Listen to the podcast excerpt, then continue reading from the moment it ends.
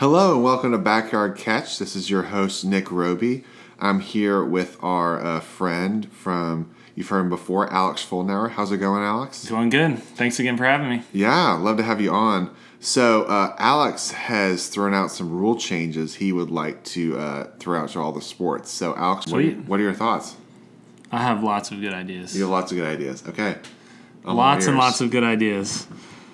So yeah, the rule changes to me are really interesting because there has been so many rule changes in sports over the years that they have become completely different games because of them.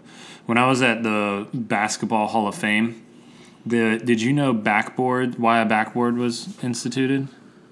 I didn't. I know that they had the pe- like the regular basket. Yeah, they had a peach basket with no backboard. Okay, and they had to cut the hole in it because it was just easier than Yep. trying to retrieve the ball every time. Exactly. Yep. And then eventually they added a backboard pretty quickly because the peach basket was hung on the gym, on the balcony um, like face, Uh-huh. and so there was people sitting above it. And if Ah. they didn't like the team about to make it, they would knock it out the basket. Wow, So they put a that's so fast. backboard up just to block fans from interfering with the ball. But now imagine that rule change has such strong effects now to the point where basketball is what it is because there's a backboard. Oh, people's like whole games. Like, Yeah. Tim Duncan's career is made off of Yeah. using the backboard. Yeah.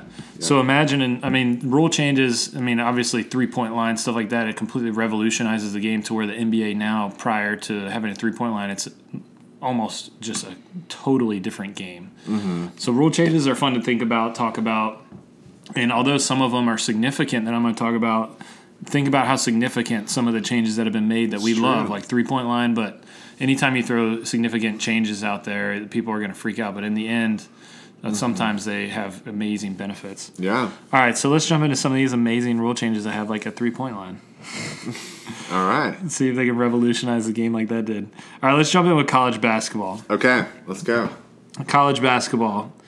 Number one, I think that the three point line has to get moved back.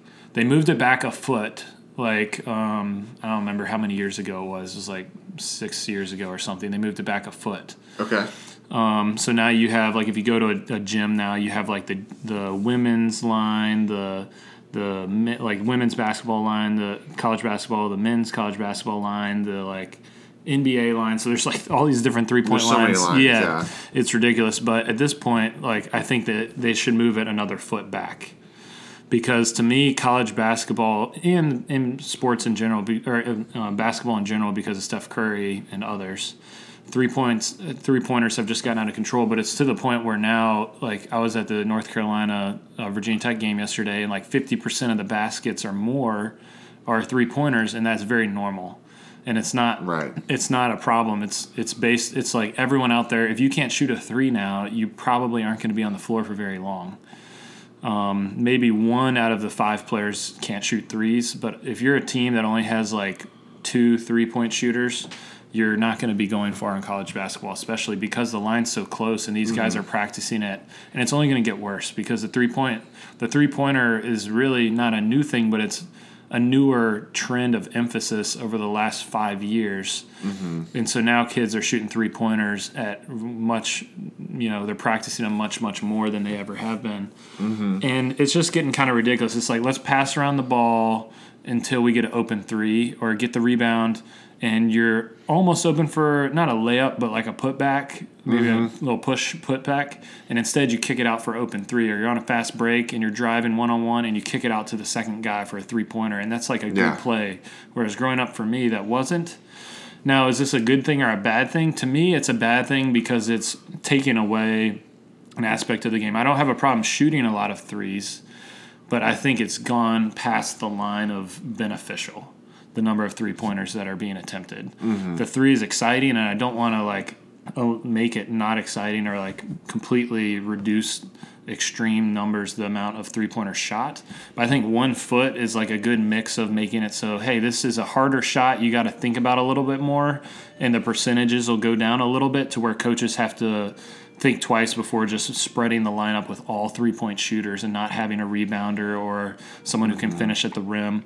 I want to see more mid range jumpers, Yeah. more more of that kind of stuff. Because to me, I, I'm a huge Kobe's my number one, you know, athlete potentially for me personally of all time that I love to watch, mm-hmm. and I loved his like mid range game was just so exciting to watch, mm-hmm. and you know he could do it all: shoot threes, mid range, finish at the rim, dunk, and I want that to stay true. I don't want it to be an all go to the rim or shoot a three pointer type of game that the NBA and the college basketball is becoming. And I'm just fearing the NBA, like there's, it's a lot harder to fix that now because the players are so good. The three point line's already pretty far back. But with college basketball, I think that you can easily move it back. It's already so much ahead of the three point line as the NBA three point line mm-hmm. as it is. I think you got to move it back maybe two feet even from where it is now. So I, I th- think that that's kind of important to keep the integrity of the game almost in check. Um, where you, your top teams at the end of the season aren't just a three point shooting competition team, it's a full basketball team. Yeah, I think it, yeah, you do have to be careful because otherwise, because that's where we are seeing a lot is that teams are definitely like either they drive the lane and have a lot of guys who are athletes, which means they dunk a lot, or they're really three point specialists. That's Yeah. kind of like what the, the two. I mean, even like you're arguing like in the NBA, it's hard to the center is kind of disappearing a little bit. I mean, we have them, but um, that it's a lot Just of transforming. it's just transforming into where you're having like forwards right. and that those forwards can all shoot from the outside as well. Yep. And so I, I don't think moving back would be as far, um, but there is only also some so far you can move back. I don't, I don't think it should be a, the same as the NBA Right. because they, cause they are college kids. I think it's okay for it to be s- smaller inside. Um, I have a big rule change I think needs to happen in college Go, basketball. go for it. Okay, four quarters. Yes. Needs That's on be- my list. That's on your list. Okay, has to be four quarters. Yep. I don't understand why high school is four quarters. College, oh, we're gonna play two halves, and then they go to the professional. Every other professional league, four quarters. Yes. Women's is is now four quarters, and what was exciting playing halves, I think in basketball, it's different than in the NFL or it's different in, in other like like a soccer um, because the fouls don't add up to give the other team an advantage. I think the huge thing with quarters is the foul situation Yes. has to be fixed yes. because what happens is you can have teams say you get uh, the refs are a little bit calling a little bit more ticky tack fouls. Like they're, they're just observing a lot more of stuff that regularly goes on but they're calling it more. And so team gets into the double bonus against them. You know they have 10 fouls against them and there's like 10 like 8 minutes to go. That means that they're going to have guys on the bench. The other team gets two free throws every time the rest of the game. It slows the game down actually a lot more. And they're just they're fighting from behind and it actually knocks them out of the way they can play defense for the rest of the game like rest of the half. And i think also it can give a lot of um, too a little bit too much weight to the refs especially in big games. If they get um, a little bit whistle happy uh, then that can affect it. But also i think it also can have the reverse effect if they don't want to have that effect. So then they call less fouls and then it gets a little bit too rough. Yep. and I think if you have quarters, then you can like, kind of how the NBA does a little bit. We're just we just have a less amount, and then say you only have five, and even if you get into like foul, like a team foul trouble in those t- ten minutes, okay, it's ten minutes is over. It's just less of a penalty, and you can restart it after the half. I don't think you have to change the amount of minutes. You can still go from two 20 minute halves to four 10 minute halves, and it still be just as fine. It's the same product you know, you're not really changing the amount of timeouts because they still take timeouts every four minutes anyway, Yep. automatically. Um, I think it's just for basketball, you should just keep it the same format. I agree completely. College Okay. basketball is my longest list of rule changes needed. yeah, And in the end, I realize not all of them, but most of them are just I'm trying to make it into the NBA. Like I want it to get to four quarters. I want it to be six fouls instead of five. yeah. And I want the games to be a little bit longer. Add a minute or two. Once you go to four quarters, make it a minute or two. So in the end, and I'm wanting to move the three point line back. so basically, So you're just wanting- basically, you want I'm it to be just making it an NBA. But really, that's what college basketball does: is they just copy the NBA five years after the NBA did it. They they take like the the restricted area under the hoop where you can't take charges. Mm-hmm. They that was instituted after the NBA did it, and they were like, well, the NBA is doing this a lot better than we are. What can we do? Oh, let's just copy them and add a restricted Yeah. area. Let's make the three point line back closer to what the NBA's is. The players are getting more and more like NBA players in college, so it makes sense to have them more and more like the NBA mm-hmm. now. But that being said, I don't want to make it the NBA, but I want to make it more like the NBA in those ways. I still like the idea of college basketball being more, a little bit more slower pace, more like team oriented, more play oriented, and passing the ball around. I like that idea of making it different from the NBA game in that regard. But I think a lot of the changes that the NBA makes, they're just more ahead of the ball, no pun intended, than college basketball is.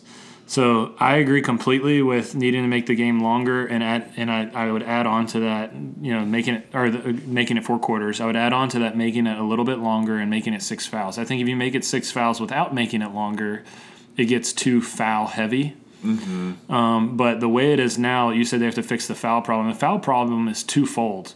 One, there's too many free throws happening too early because they get in foul trouble too quick. Mm-hmm. And like you're saying, you're in the bonus with like eight minutes left, or sometimes I've seen it like 10 minutes left in March Madness last year. I mean, you're just shooting free throws. The game's just like so boring to watch because it's a free throw shooting competition with people who are lower free throw shooting percentage guys than the NBA. Or, um, I think that the idea of adding six fouls is important because I was at the Virginia Tech North Carolina game. Once you pick up your second foul, you're in trouble. Like, or if you pick it up early, you're in trouble. You, it's hard to stay in the game, and they left him in the game. He gets three fouls. You're done for the entire half. And the to your point, the refs in college basketball have a tendency to whistle happy, or you said even err on the other side. In other words, the the quality of refereeing in college basketball is much lower than it is in the NBA.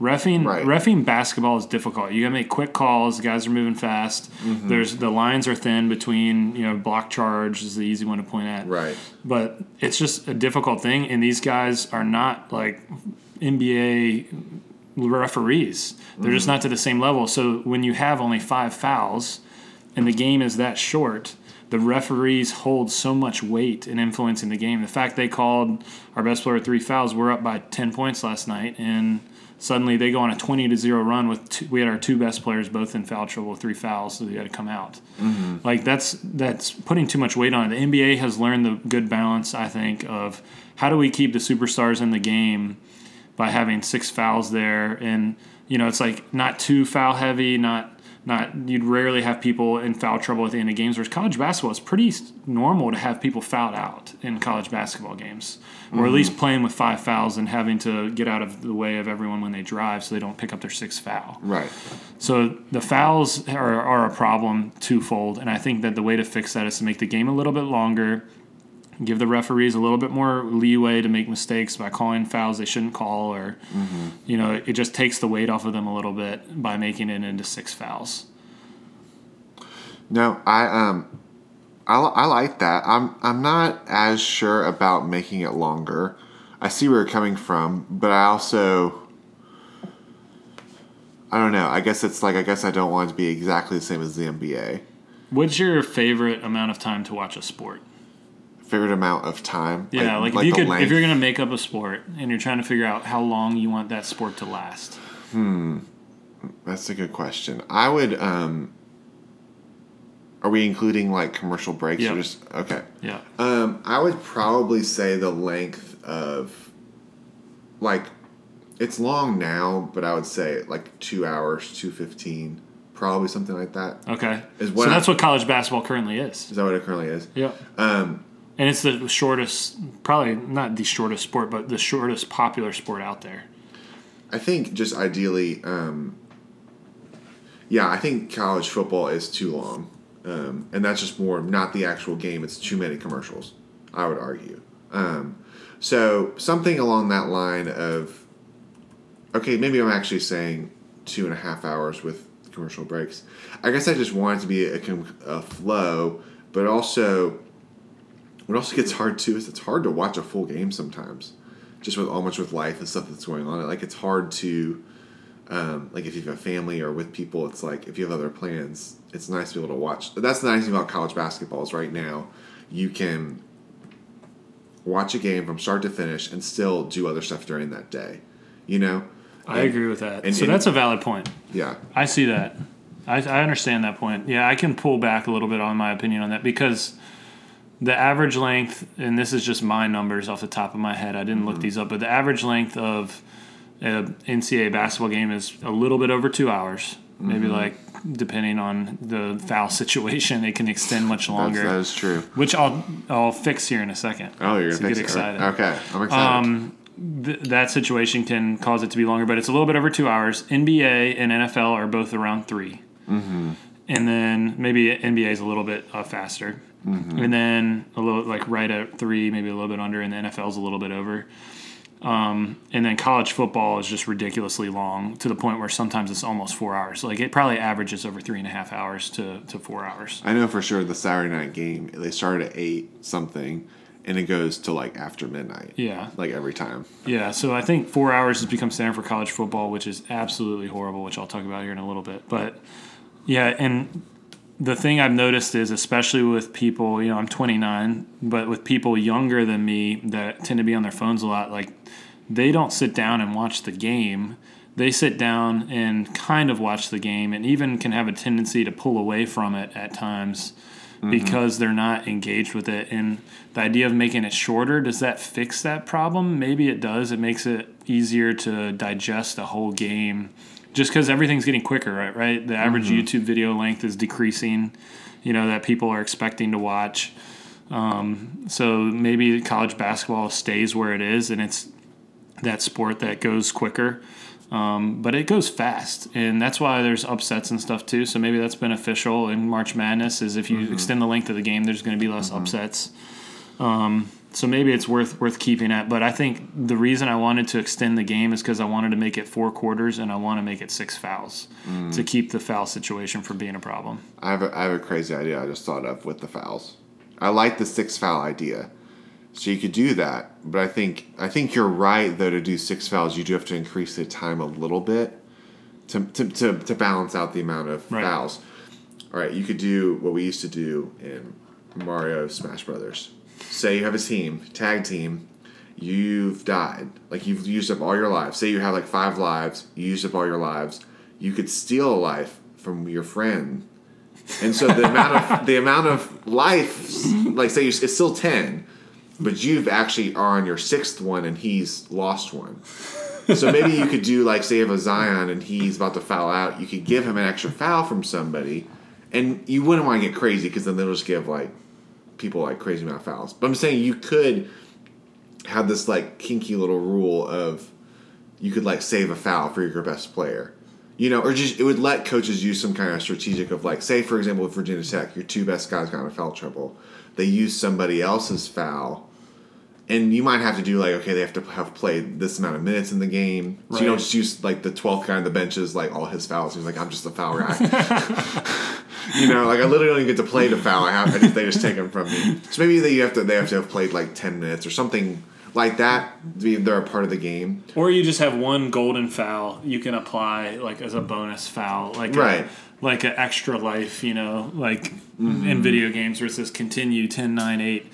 Like it's counting down and you're able to just put in a quarter. And Or it's like a get out of jail free. yeah, it's a get out of jail free card. You get Yeah. one get out of jail free card where this guy suddenly gets to have six fouls. Right. That's a good idea. I like that. I don't know. So just maybe just it, it, is it me trying to play the best of both worlds? Maybe, but I don't know. It could just be a. It fun, could work. It could just be a fun little wrinkle. So here's my best idea I have out of um, all my college basketball ideas, and it's not my idea, but it is called the Elam ending. So the Elam ending was used in the million dollar winner take all um, tournament ba- basketball tournament that was on ESPN this year. Um, it was in the off season. I forget what month it was, but it was semi recent. It was in the summer. Yeah.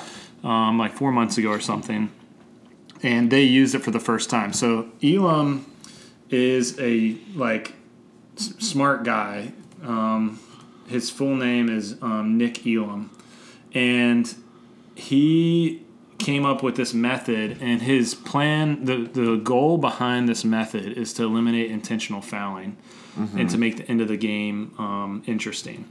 And so he's like uh, Ivy League guy. Um, you know, he's a min- middle school principal now. Um, but he came up with a bunch of different ideas, studied some stuff, and this is what he came up with. So at the end of games, and again, they did this on the basketball tournament, so you can look it up. I watched it after I read about this, and I thought it was awesome. And the way it works is at the end of basketball games, instead of playing until the clock hits zero, you play until the clock hits a different time.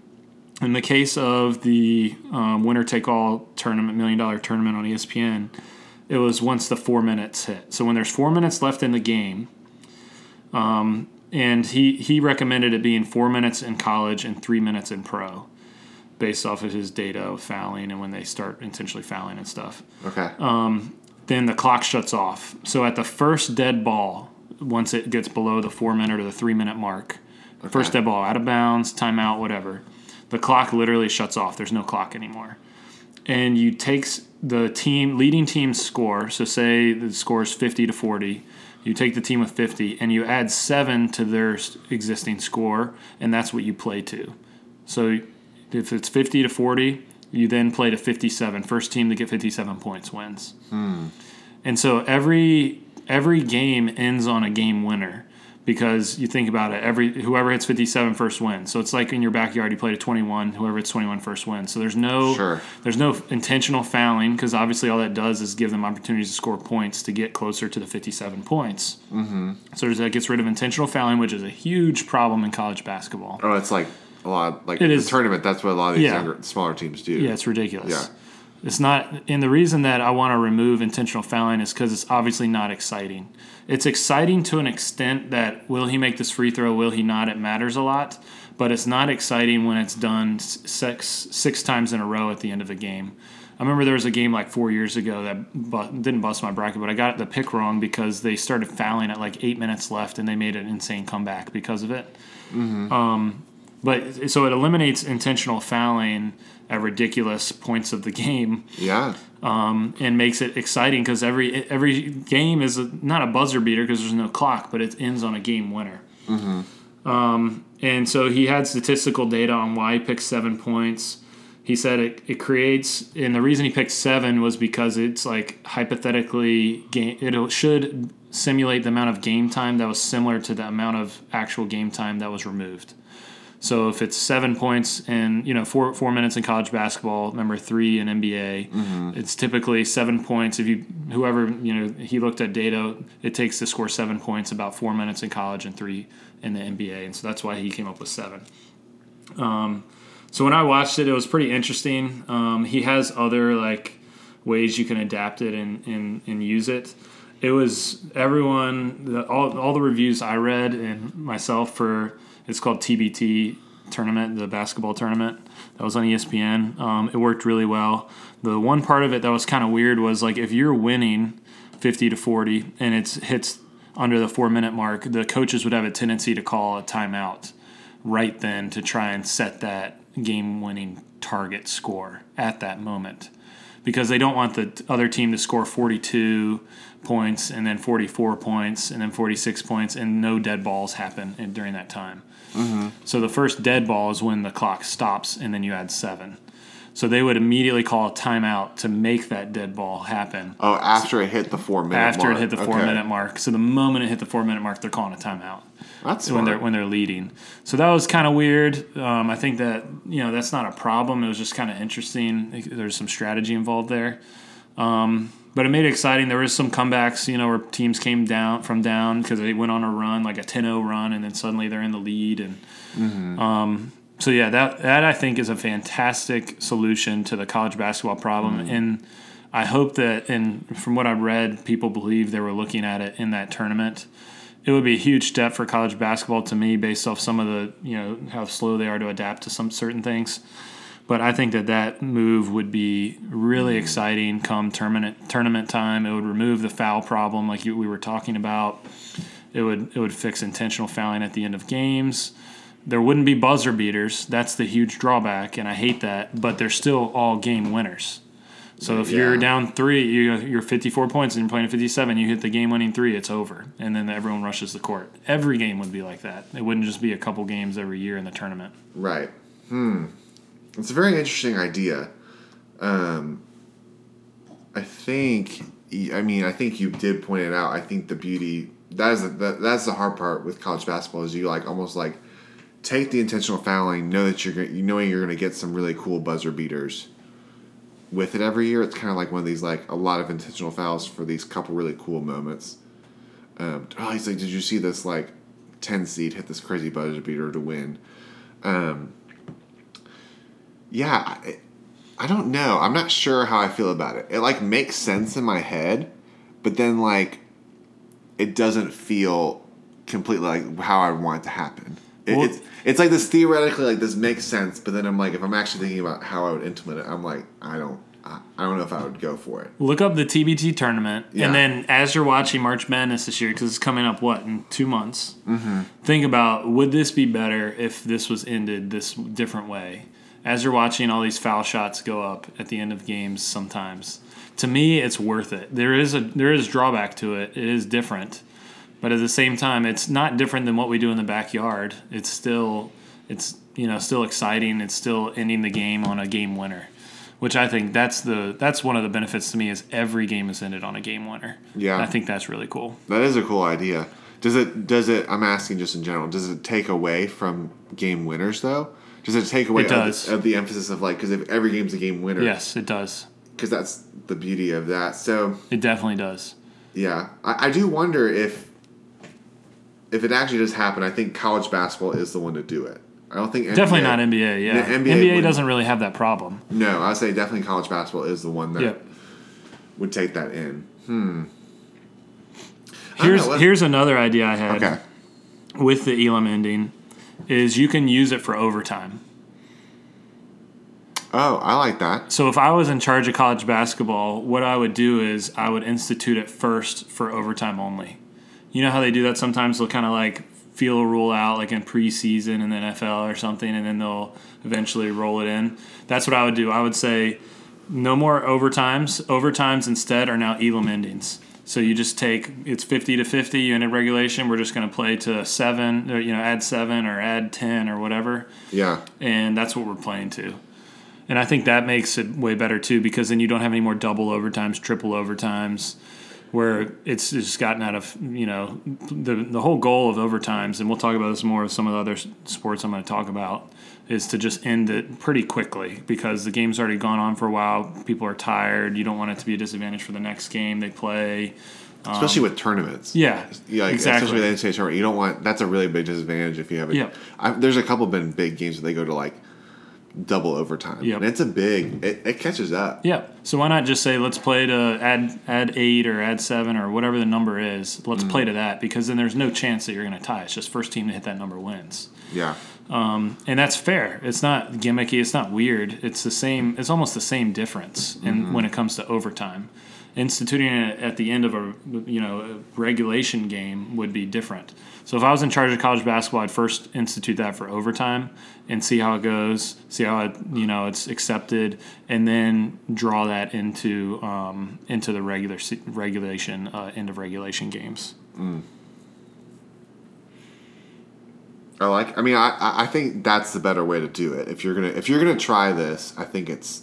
Um, what would probably happen is they would probably try in some like preseason tournaments, um, or maybe like the NIT might be a good Yeah, example of that's a good idea. NIT just because not that it's not important, but it, we just don't pay attention to it as much, and it would be a good way to like gauge of like okay, you're still getting the same.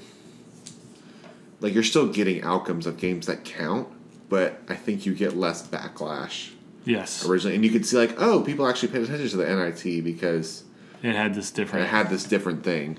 I don't have a problem saying that NIT is not important. Yeah, I definitely Alright. would say it's not important. maybe it's just because And my team's been in it many like my team. I feel like is in it half the time, so that's fine. But um, The only benefit of the NIT is you get to have a home game, potentially. ooh, that is nice. That is a big benefit. That, that is a big benefit. you get to go. I've been to one of those. I've been on the Florida one of those. Yeah. We played Illinois. It was pretty. It was pretty fun. Okay. But it, it was fun, but it wasn't important. At the same time, we were like, I would have taken losing in the first round. Yeah, exactly. It- that it's always that's that's the caveat with all of this is you're like, if we win the whole thing, then you're like, we're still worse than the 68 team that made it. All right. Theoretically, yeah. My next sport, you know, so college basketball to me, I could put some serious rule changes into effect. In addition to the ones I listed, but that's where we're stopping it for now. Yeah. NFL. Okay. Everyone's most popular sport in America, right? Mm. Hot topic right now is the overtime rule. Yes. I like the overtime rule. You like it. I like the overtime rule. No, so you wouldn't you wouldn't change. You're starting off and saying you're not changing anything with overtime. I love the change that they did where they went from, hey, first team to score wins to, hey, first team to score a touchdown, or if you're the second team, you can kick a field goal and win. I like that aspect. You can't just win off the first team get the ball and kick a field goal, you win. Mm-hmm. I like the idea of the way the overtime is now being, hey, you got to stop these guys from scoring a touchdown. Scoring a touchdown's hard. Like it's not like they're going down and just kicking a forty-yard field goal, you know, just getting into field goal range and kicking and winning anymore. That No, that wasn't no. fair. The idea of having to go down and score a touchdown, that's not like something that's done on the fifty percent or more of drives. I also like it because what teams do we have that have been in the playoffs this year? It's all offense-based teams. And I like the idea of saying, hey, you at least have to have a formidable defense that can stop someone when needed. Like it's it's hey, you got to stop them. At least make them kick a field goal. Like mm-hmm. if you can't stop them and get them off the field, at least for the field goal, then you might not deserve to win that game. The other reason I like it is because when I looked up the data on it, the odds of the team that wins the coin toss winning the game is equal from college football to the NFL. Because remember, in college football, you get an advantage by winning the coin toss because you get to go second right. Everyone and you get to decide. second, yeah. You get to decide what you need. You don't need to decide. You get to just see what do I need to do. If I kick a field goal, do I win? If so, then I can just be conservative, run the ball a couple times, kick Mm-hmm. it, and win. Do I need to get a touchdown? If so, I'll go for it on fourth down. That's a huge advantage. So the odds of winning, you know, there's different data and, and stuff, but for the most part, it's about 54, 55% if you win the toss that you're going to win Mm-hmm. in each in NFL and in college. So people think it's more fair to get the ball on offense like they do in college football, but really statistically it's exactly the same. Now the difference is in in um, in the NFL they reduced the overtime length down to 10 minutes. It used to be a full quarter. Now they reduced it down to 10 minutes. Why did they do that? Cuz the whole point of overtime is let's get this over quick yeah. and just get these guys off the field because they've already played a full game and mm-hmm. they've been evenly matched. Let's just like figure out a way to make this happen that's kind of fair and mm-hmm. and exciting. So they reduced it to 10 minutes. So that being said, it, while it's a 54% odds of winning, the odds of tying now are like 11%. So the odds, if you take it, okay, I win the toss or I lost the toss, your odds of winning go from like 54% to like 35%. So it is a significant advantage, like a 20% difference to win the toss. So while I like the way the NFL does it, because it seems you know pretty fair to um, the way it is, and it's exciting and it makes defense important. The toss is very very important. So here's my outside the box idea for the toss. Okay. You ever played uh, billiards like pool before? Yeah. You ever done where like you ever watched them on TV do it where like it's like all right let's see who gets to break and how they decide who gets to break. Uh, I don't think so. I'm trying to. they do a push where you put you each hit the, the a ball like a cue ball at the same time simultaneously and you bank it off the back rail and then whoever gets it closest to the front rail without touching the rail gets to um, break so it's a skilled based determination of who gets to go first so my my suggestion would be eliminate the coin toss and institute some kind of skill based determination of who gets the ball first. So it's pretty fair to me already. Like uh, even with the coin toss, I still like overtime, but I understand it's it's a, a somewhat of an it's an advantage to get the ball first. So to fix that problem, we make it skill based instead of luck based. Instead of calling heads or tails, you do some type of um, determination of okay, let's have our kickers out here, and whoever say that's the one that. whoever kicks it closest to the field goal post, the right upright or whatever, you know, gets to go first. Or your quarterbacks throw at a target, or you know something outside the box that you take one of your skill position players and you just put them on the line. You have your punters come out, whoever punts it closest to the end zone without going in, or you know wherever it lands, that's that's your guy. Like that that's who determines who gets the ball first. It's already luck as it is, so you can't get any worse. Having the kicker having the kicker determine it is better than having a piece of metal determine it. That's Yeah. flipped in the air. That's not even flipped properly a lot of times. It just kind of spins in a circle and doesn't flip end That- over end sometimes. Right. Like that is not a better way than whatever way I would recommend. It may seem gimmicky, but you're literally using a coin to determine Mm-hmm. who's getting the ball first. Why not make it at least some type of skill based competition? Yeah, I know the XFL. Um, I mean, they weren't around very long, but they would try to do instead of a coin flip, they the guys would just run and try to grab the ball. Like they just ram at each other and just try to like win the scrum of the ball. Now the problem is that it was like multiple weeks they had guys get hurt and they were like key guys so it was like kind of silly. But that idea, so I knew you're getting at. Um, I think the coin flip in overtime makes it hard. I think at the beginning of the game, it it, does, it affects the game, but I think the game starts flowing and every team Yeah. e- equal. Yeah, I amount. looked that up statistically. That's The there's not really an advantage, maybe like one percent or so to getting the to- coin toss at the beginning. Like the the better team's gonna win, Right.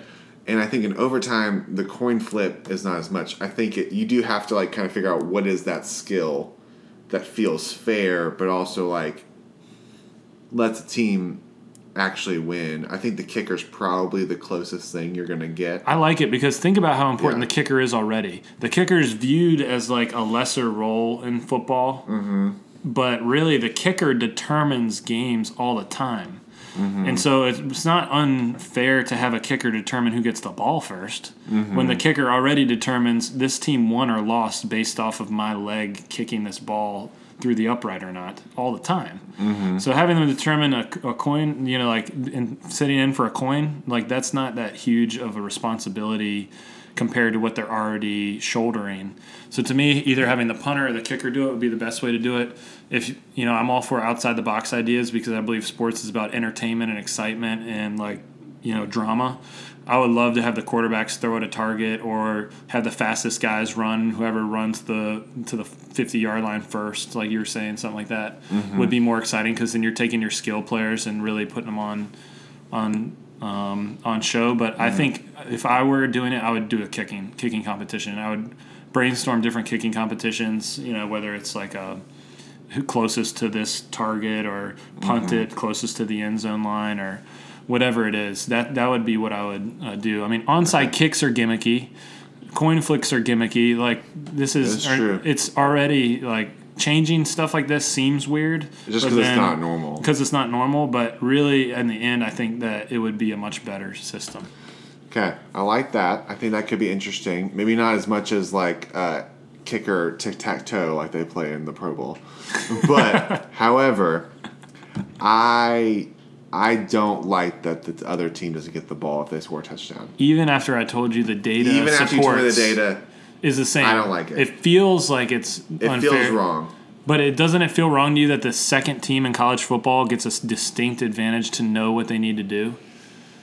Yeah, I would also argue I don't fully love college footballs. Okay, so what would you do? What would you do? So what I I think the thing with college football is I actually think it's an okay system, and it's also because it's also college. I think it's okay. That's a little bit different. It's a little bit more. Um, I don't want to say gimmicky, but that's where we, we keep using. I think just because it's not professional, it's, I think it's okay if it's a little bit different. I would argue that college football, maybe you start at like the 50 or something. At least make it to where you have to gain some kind of yardage. Yeah, I could see them doing that. Maybe not the 50, but at least back it up 10 more yards. or something where they have to like gain some kind of yardage to where they're not automatically within field goal range. Yes. And I'm surprised least- they haven't done that At yet. least it pushed, and I think the kickers in college are getting it to where they can make it consistently enough. Um, NFL, I I get where that's coming from, and I hear the data. I guess I'm just, it's hard for me when you think about it. When you have a chance to go to the Super Bowl, and arguably one of the best young talents at quarterback in Patrick Mahomes does not get a chance to have the ball. Well, you should have just finished it in regulation. He should have. No, no, no. I know. I'm just. I guess I'm just like. Like think it of, just think of feels like- overtime in other sports. You have like goal, golden goal, and then you go into free kicks. Like you have penalty shootouts. Like all of them are just like let's like we've you guys are evenly matched. We got to figure a way to end this thing. Right. I guess I, no, no. I know where you're coming from. I guess but with soccer, it's like most of them are- they really just do penalty kicks now. But at least both teams get the opportunity to. They both get to kick. You're on defense. It's not like you're not on the field. Tom Brady, Tom the Brady's field. on the field, but your defense is on the field too. They are on the field. I guess I'm just. You have a chance. You just got to stop guess- them I from guess- kicking a, from scoring a touchdown. You can even just have, let them kick a field goal. I don't know. I guess I just wish. Um, I'd almost. I guess for me personally, I almost just would maybe just rather them actually just play out another quarter. Like doesn't have to be another full quarter, but like in basketball, Like the 10 minute? just like the ten minute. Let them let them play out the ten minutes, or even just make it like eight minutes or something to where it's like Okay. Make him just keep playing football. I think that is the hard part with football. Is college football? I'd say has the best system. I wouldn't say it's like this flawless, like perfect system, but I think it's the best out of what it, it- versus the NFL. And I think I'd rather them just kind of play like in basketball where they just play a smaller amount of Right. the, but you're still playing basketball. Right. That's it just gets kind of weird of like and also I think it just gets kind of confusing. Yeah, when I'm thinking about overtime, like if I'm the commissioner, I'm thinking, what do I want in overtime? I want it to be exciting. Mm-hmm. I want it to be fair, and then I want it to be quick. Mm-hmm. Because that's um, we. I think we can all agree like those. Those are the three most important aspects of overtime. We, we can at least agree those are three of the aspects of overtime that I Yeah. would prioritize. Yeah, yeah, yeah. So to me, keeping it exciting, keeping it fair, and keeping it quick is important. So if you add a whole nother quarter, like a whole nother, even if it's like a shorter quarter, that's not that's suddenly taken away from the quick factor. It also takes away from the excitement factor to me because then you don't have the opportunity for walk offs like you do with the the current system. No, it is it is exciting. It's not And it's just as fair as if you didn't give them the ball back because there's still, like I said, in college football, you still would know what you need to get potentially. And if you have a full quarter, like the Cowboys, we've run out like eight or nine minutes of the overtime period before, and then suddenly the other team only gets the ball for like a minute and a half, two minutes. It still wouldn't be fair to get the ball second. Um, or like you would want you would want to get the ball last. Yeah, maybe it's. Yeah, maybe it's get the ball last. I don't know. I guess I'm just. Um, I don't know. I, I yeah. I, I guess it's just there's not like a way that I feel great about it. You could even do like That's the thing. No overtime that I can think of. Am I like this is perfect? yeah, because I even think in the NFL you could even do like have both teams get an opportunity to drive the ball, and the team that gains the most yards wins the game. All right. So here's my other outside the box idea for overtime. Mm-hmm. The away team. No, let's say the home team. The home team gets to pick where to place the ball on the field, mm-hmm. and then the away team picks whether they want to be on offense or defense. Okay. So you'd say we want to put the ball at the 10 yard line. And then that other team's coach would say, All right, I'll take the ball at the 10 yard line, or no, I'll give you the ball at the 10 yard line. And then they play out from there. First person to score wins. So they can place it anywhere on the field. Yeah. Like there's no like there's no like it has to start at the twenty like No, that's the whole point is you can pick what yard line to put the ball at. Interesting. Okay. But then the away team just gets to pick if they want to be on offense or defense. Yeah, so you can be like if you're so you could put the ball like real close to the end zone, and then obviously the other team would be like, all right, we'll take ball then. Or you could put it all the way back you up on the one yard line, make it go 99 yards, and then be like, all right, you take the ball then. So one coach picks where the ball goes, the other coach picks whether they want to take the ball where it's at or play defense. Wouldn't that be awesome? It'd be interesting, that's for sure. It'd be fair, it'd be exciting, and it'd be quick. Yeah. It would de- yeah, it definitely would be exciting and quick. I don't know. I guess yeah. Because if I was, because then it's also strategy involved. How do I feel about my defense? How do I feel about my offense? Do I want to put it like if I feel great about my offense, I'm gonna put it like the five yard line. to really make them say, all right, you get the ball at the five yard line then. And then I'm confident in my offense to go 95 yards down the field. And then it says something to your team as well, like, hey, I trust my offense or I trust Mm-hmm. my defense. Like, I actually think I like that better than our current setup.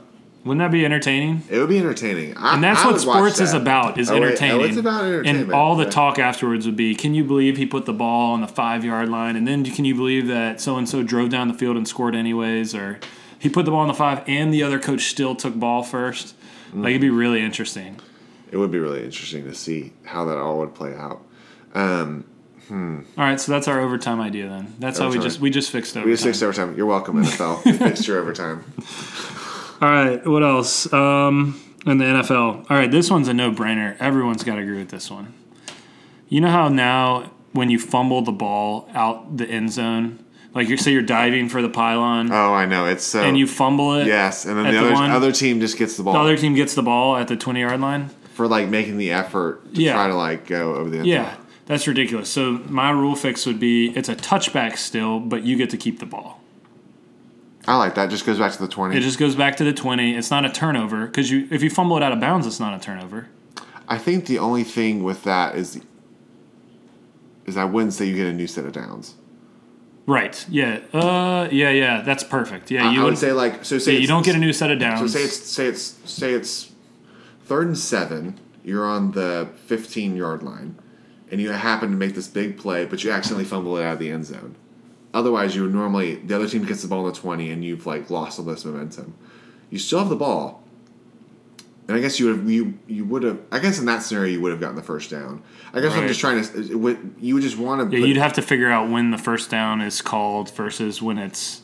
Yeah, because like say it was an 80 yeah. yard 80 yard run and you fumble it at the last 2nd Mm-hmm. The ball comes back out to the 20. Is it first down on that 20? I would say first and goal. You get first and goal from the 20. First and goal from the 20. That, Yep. I- okay.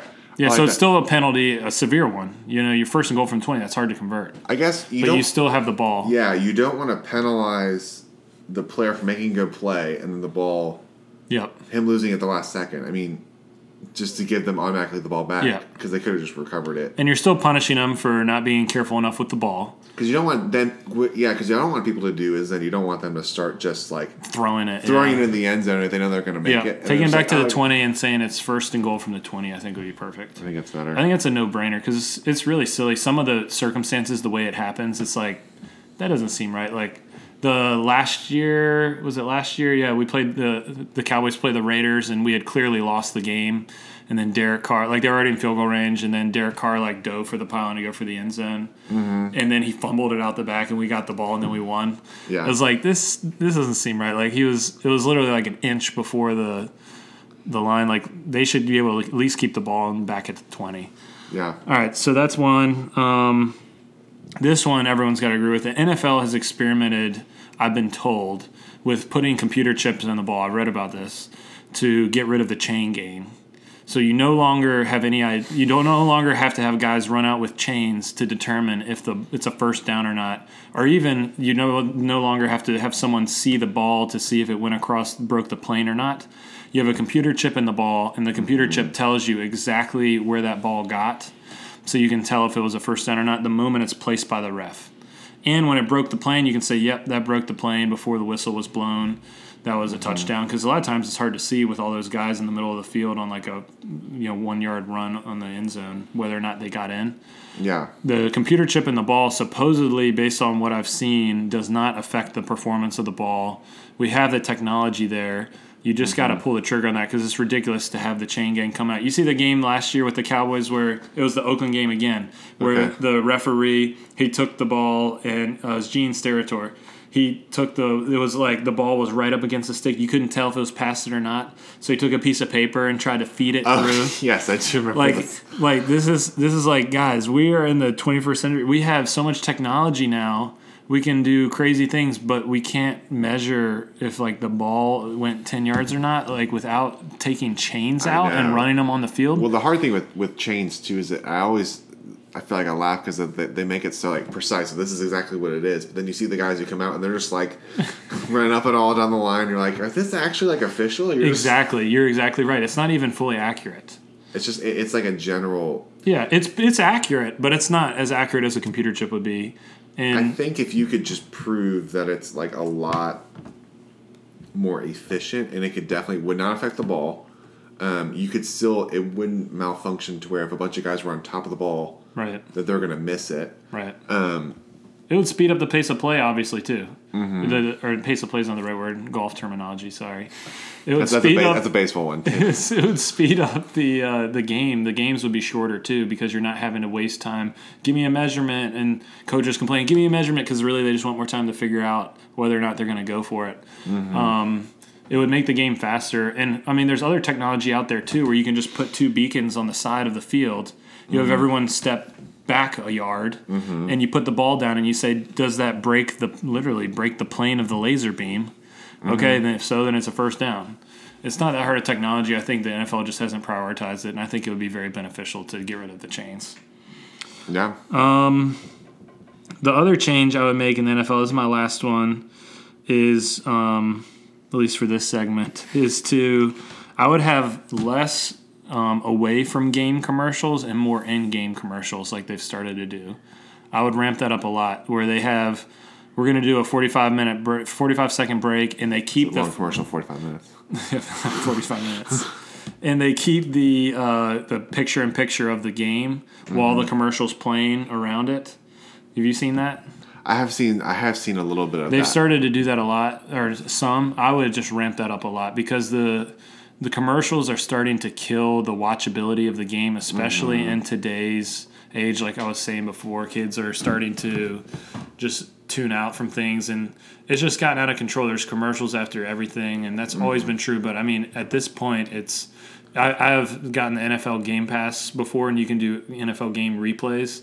You can watch the entire game in a little bit over 30 minutes um, from play to play, and that's Oh. including like they just cut out all the middle stuff. Yeah. I mean, so the actual game time, the, where the ball's in play from snap to tackle, and they even have some fluff time in there where they'll show big replays and stuff in the NFL game rewind. I feel like I've heard about this. Like yeah. it's it's thirty minutes. So does it really need to be uh, like a little bit over three hours? And in college football, four hours.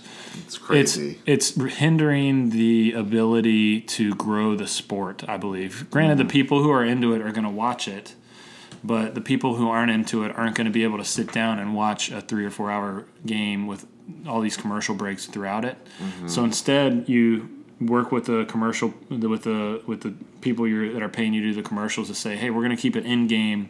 We're going to do more in game ads and figure out how to negotiate that in ways where you're still just as lucrative. But you have in-game advertisements, and you say, "Hey guys, more people are watching these. They're not fast forwarding through these because it's a part of the game, or it's only 45 seconds, or you know people aren't leaving and going to the bathroom. So we'll charge you more for it than we would a normal commercial ad." Um, or just figure out other ways to generate ad revenue outside of commercials to try and keep it from getting to where it's gotten now. Yeah, there's way too many commercials. I I think that is very interesting. I do wonder though when I've seen some of those types of commercials, is that um, they're not commenting on the game. So you're actually like say the big play happens, you're still having to get through that commercial, and I guess that's just kind of like the the con of that. Is say like a- big play happens and it's like okay after the fact you do kind of miss the natural call of a play Right. um, with those. Another thought I've had just as you were explaining that too is like you could I, I like but I do like where that's coming from of like trying to cut away from just because a lot of times people just use commercials to like go to the bathroom or get more food or they're not actually watching Right. that or they're not really paying attention anyway um, or you just do like you do in soccer to where they play two halves there's no commercials people love that it's just stop and just people just play and then they have a break in the middle so you could either just do breaks in the middle of even just the quarters you just do maybe just do longer breaks in the between quarters or in the between the half or you start doing what the NBA started to do and Yeah. start selling advertisement on the jersey. Yep. And I know as Americans, like we don't like that as much because we, we we love our teams just to have just what it is. But I know soccer is really big and they sell advertisement. It's like Manchester United, Chevy, it's right there, and I don't know. So I think there are other options for it, But I think it's just a matter of the NFL if they're like, no, we don't want to do that. And it's like, well, it just depends on. The, I think the product on the field is the biggest thing you have Yes. to. Yeah, so I agree. I would do that in a heartbeat. I would put one logo on the corner, just like the N- NBA did. I know because the company I work for sponsors an NBA team. It's like seven million a year or something like that, seven eight million a year, um, to have that logo on there. So NFL, you know, it would be higher because the NFL is the most popular sport. It's the highest rated sport. So in America, so you can really get m- way more money for for that than you could in the NBA. I think. Mm-hmm. But yeah, I would do that in a heartbeat. And that that's my last change I would make to because this is my college. We've talked college football as well. My last college football change that I would make because the the games are too long is I would have the clock run more. You know, on first downs, the clock stops until the ball is placed. For Right, example, yeah. you got to get rid of that because maybe if you want to do that, like in the two minutes left, maybe if you notice, like the NFL, the clock doesn't stop when you run out of bounds just during a regular portion of the game. And uh, like I didn't know that for the longest time, and then I'm like, wait, he just ran out of bounds. Why is the clock still running? It's not because he ran out of bounds backwards. He ran out of bounds forwards. He ran straight out of bounds, and then the clock continues to run.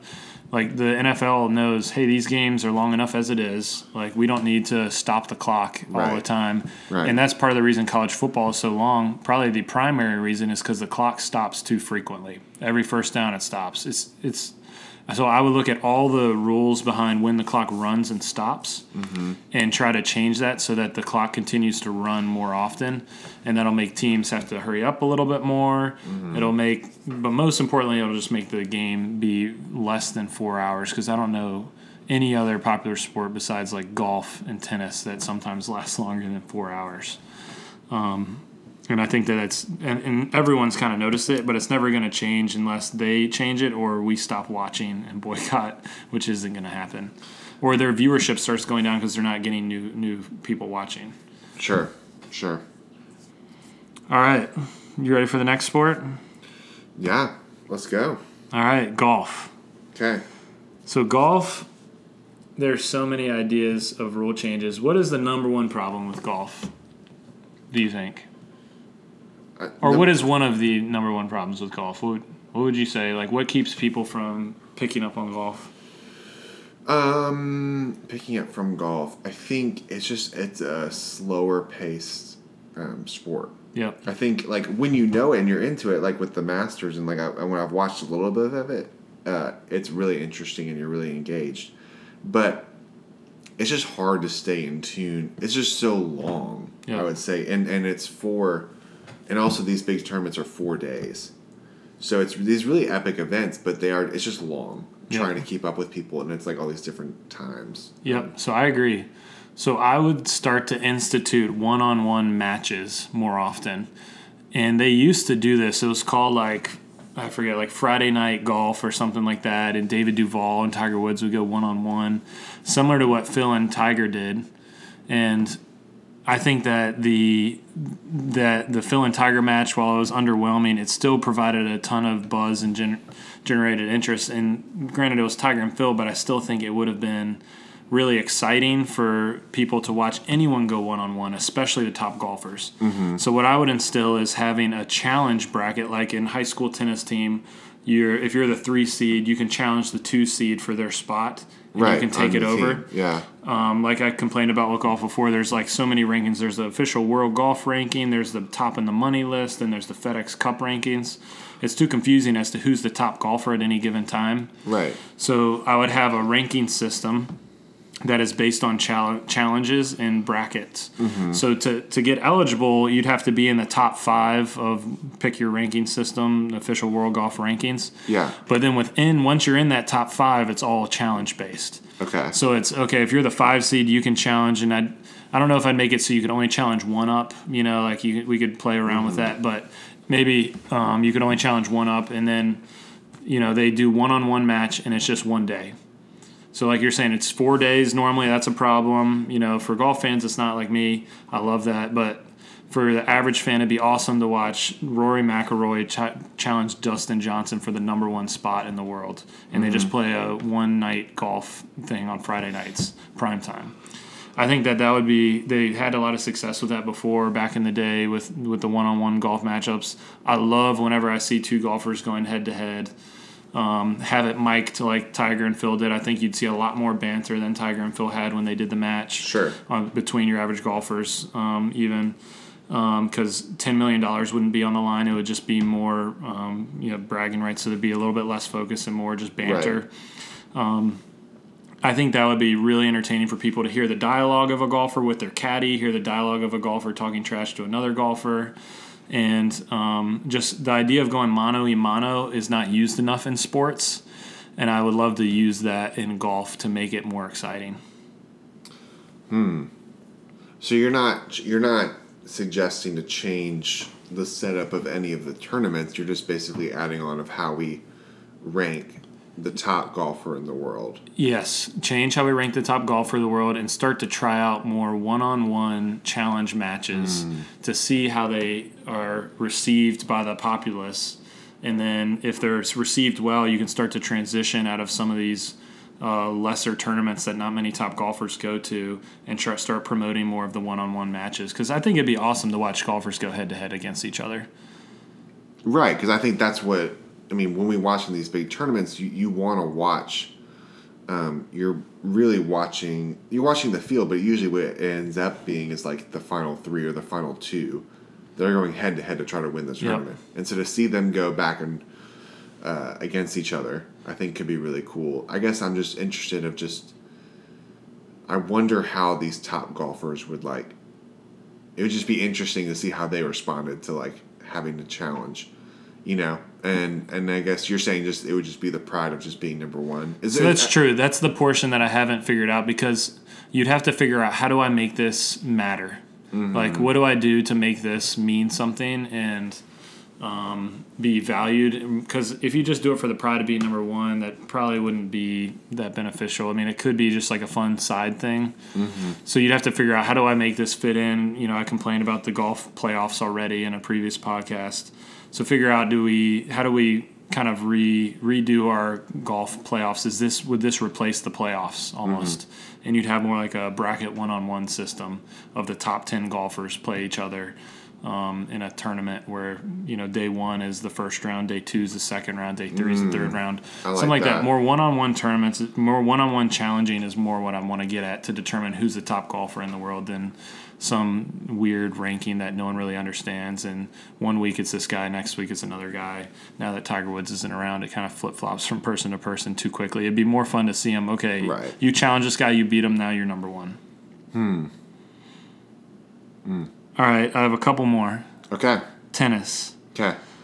Men's tennis has gotten to the point where it is too long because the players are so good and so strong and athletic that they're just playing back from the baseline now. Old school tennis used to be much shorter where you'd come to net the goal is to get to net finish the point at the net mm-hmm. now guys are so strong and the the racket technology is to the point where you can put so much spin on the ball and power behind it without mm-hmm. it going out that coming to net is only advantageous at certain times and on certain surfaces and it's to the point where I believe that tennis players are the top athletes in the world because of the strength, agility, speed, heart and lung endurance that they have. Mm-hmm. And they have to go for such long periods of time to play tennis. So when I go play tennis for an hour, I'm sore for like a couple days. Mm-hmm. And these guys are playing for like four hours. And then they go do it two days later, two days later, two days later for this period of two weeks right. in this tournament. And they're just wailing on the ball way harder, way longer than I am. And uh, back at the baseline, something needs to be done where I would – institute like two set matches earlier, maybe in the tournaments mm-hmm. instead of three set matches, and then institute the three set matches once you get to the quarterfinals. Um, some, and they do that in some of the lesser tournaments. I think like Indian Wells or some of the other tournaments are just two sets. But the majors are always five set matches. Right. I think in the earlier rounds you go back to two set matches because it's just gotten out of hand with what these tennis players are having to put their bodies through and the conditioning that they have to be at. It's entertaining right. for us to watch, but it's it's gotten just to me like a bit mm-hmm. ridiculous. If you watch a set of tennis and you just ex- like try to focus on what that guy's putting into the into the the match it's, it's intense. Yeah. And then they have to come back and do it two days later. It's, it's ridiculous. So i think that would be um, it would also potentially help the longevity of people's careers maybe and mm-hmm. I think with that too, my big push is that each I saw a stat but recently, but each major in tennis has a different way to end tie breaks in the fifth Yes. set. Yes. And I, I would say um, I don't know as much tennis, but basically I think it should just be like a um, a seven seven point tie break. Yes. Basically, I think just like make the last set because it. I think that we've seen a couple of these long matches, but it's not actually the the level of tennis goes way down, and I think you just do like we were talking about before with overtime. You want to to make a clear cut winner, and and if you have a five setter match, like that's like three or four hours already. Yes. you know, so you just want to end it, and it's a lot to ask of people. So I think for these majors, they should just have it just needs to be the same across the board. Yep. Yep. So Wimbledon was the one you're referring to, and after Mm-hmm. this past year, that came up like multiple times, and so everyone's calling for that. And so Wimbledon's old school, kind of like the Masters. They're last to adapt to things and change things Mm-hmm. because of the history behind it. But the peop people are believing. I don't think it's been official yet, but people are believing they're going to change that and go to like a seven set or a seven point uh, tiebreak like they do in the other majors. Because, Mm. Yeah. like you said, these guys have already gone for so long. It's kind of ridiculous to make them keep going. And, the- Plus, I don't know if people are watching yeah, true. like, for that long. True. You know? No one's watching that whole match. All right. Um, my last is the NBA. So we've talked a lot about um, college basketball, and some of my ideas kind of go over like the Elam ending in overtime. That's a potential idea to pull in basketball. Um, one one idea that's thrown out a lot is the basketball as a whole. I think does a fantastic job. So I don't have very many changes with it when it comes to the NBA, especially. Um, one idea is the four point line. I was going to ask you if you were, yeah. So I think it'd be cool to institute a four point line just beyond half court or like around half court, maybe like a little bit in front of it, but add it so it would just add to the end of game drama so that there would be an opportunity for them to get a four point shot off. Um, you know, that, that being said, if they did the Elam ending, which I'm not saying they should do in the NBA, that wouldn't ever come into effect for the most part because Right. at the end of games you wouldn't need to be heaving up shots. But I like the idea of a four point line. I don't think it's necessary or like going to add that much, but that's one idea I like to, to throw out as hey, this is something that could be cool. And I think that you, if you put it at a certain point, it would be beneficial depending where that line was drawn, literally drawn to a point where it's like an aspect of the game that has to be considered, but it's not like gonna get out of hand. right. um, The other one that I have is allowing kickballs. So right now in the NBA, you're not allowed to kick the ball, Oh, oh, and or in college basketball. right. Why not? Because it's not soccer. Yeah, And- but like on defense, like oh, the guy's going to pass it over there. You put your foot Uh, out and stop it. Well, it's just it, it's not it's not a. I guess the the, the reason is just because it's not. You're not really defending. You're just kind of like getting it. It's, it's just I guess it's just not a defensive move. It's it's more of like a, a last second to try to like somebody who's faster than you just getting by you. So it's a last second just to try to probably also to protect players as well. From, That's like, true. From, from tripping. That's true. So, and the reason I thought of this was um, because I heard Jeff Van Gundy bring it up during a broadcast that he wanted to get rid of it, and then it made me think of how in ultimate frisbee, like you play defense with your feet a good bit to block the disc from being thrown from a low height. So you mm. don't have to reach all the way down. You just stick your foot out, which is harder than you think to get your foot out there that quick mm-hmm. because you have to be well centered on your balance.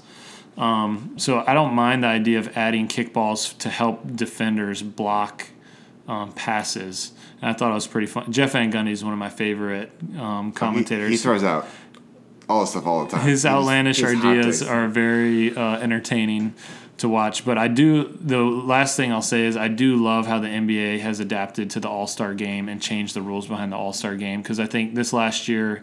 When they changed it so it was captain based and it was Mm-hmm. LeBron versus Steph, there's so much more pride that goes behind that when you got drafted by LeBron and you're on LeBron's team trying to beat Steph and just with the captains themselves driving the culture of like this is my name's on the line like i gotta beat this guy like Yeah. that that made the game way more um, competitive at the end and exciting and i thought that it made it just more it was more had more integrity to it and more. Uh, it was just more personal, and that made it very exciting. So I love. I think the NBA does a great job of instituting stuff like that. That's viewed as outside the box, and then it works, and or it doesn't work, and they go back. But I think that the NBA and the NFL do that pretty pretty darn well, and like a lot of the other sports can kind of follow suit, like MLB, to try try some of these ideas and then see how they work, and then adapt accordingly. No, yeah, I, I like the um, NBA. I think the four point the four point line is interesting. Um, I think it's just how, like you said, it's how you implement it because you don't want to change it too much, but I think it does add a fun little wrinkle um, to the game. And, and if we're getting better and better at shooting outside shots, why not like reward people if they're the best at doing that? You know. Right. Um, and with the and with the All Star game, I think you still want to push incentivize it a little bit because I think the thing with with basketball is that what makes a great play so great is that somebody's trying their hardest Yep. to stop the play. Yep. And I think they're going more towards that. And I think I guess money helps. Um, the pride thing helps, and so the hard thing with the All Star game is that it's it's an exhibition, and so I know baseball tried to make it like important for it to count in the World Series, which I thought was silly, because it just this team that um, exhibition to make it count. Yeah. But so I think they're on the right track. I don't know if it's a fully finite thing to make player. Maybe it's just it's a matter of like like LeBron and Steph pushing the culture of like, hey, this game Yep. matters. Like, Yeah, I like the idea. They didn't televise it like when they made the picks, and you don't Oh, know you don't know who um, was picked first. they're doing it this year. Is it official that they're going to be televising? It's officially televised. yeah, that's that's a great idea because that'll just February add to the drama yeah. of who was first pick, last pick. the last whole- pick. There's gonna be a huge deal. Yeah. So I like that idea because sports is about drama and excitement, and Mm-hmm. and this is a good opportunity to do that in an All Star game. Yeah. So that sounds great. Well, um, it's already we're past that hour mark. Um, so I guess we, if we have some more rule changes, we can um, break them down more. So Alex, I think I've just fixed all the sports. you so, fixed all the yeah, sports, so think maybe we just don't even have to do it anymore. Basically, just send all rule changes through Alex, and he will that sounds good. make your sport better. You submit a sport, and he will test it out. as long as they deal with the backlash, I'll come up with the ideas. You just you just take all the front, Yeah. and just you throw it out there. Yep. I like that. I like that very much. So, but if you have more stuff you want us to kind of break down or more uh, thoughts within each of these sports or any just kind of reaction to, to stuff that's been thrown out, please just let us know. Um, subscribe, like, um, review. Let us know what you like, what you like to, us to talk about more. So, um, but Alex, thanks for um, being on. I love all the thoughts. Yep. Thanks for having me. Yeah. And, um, but for now, we're signing off. See ya.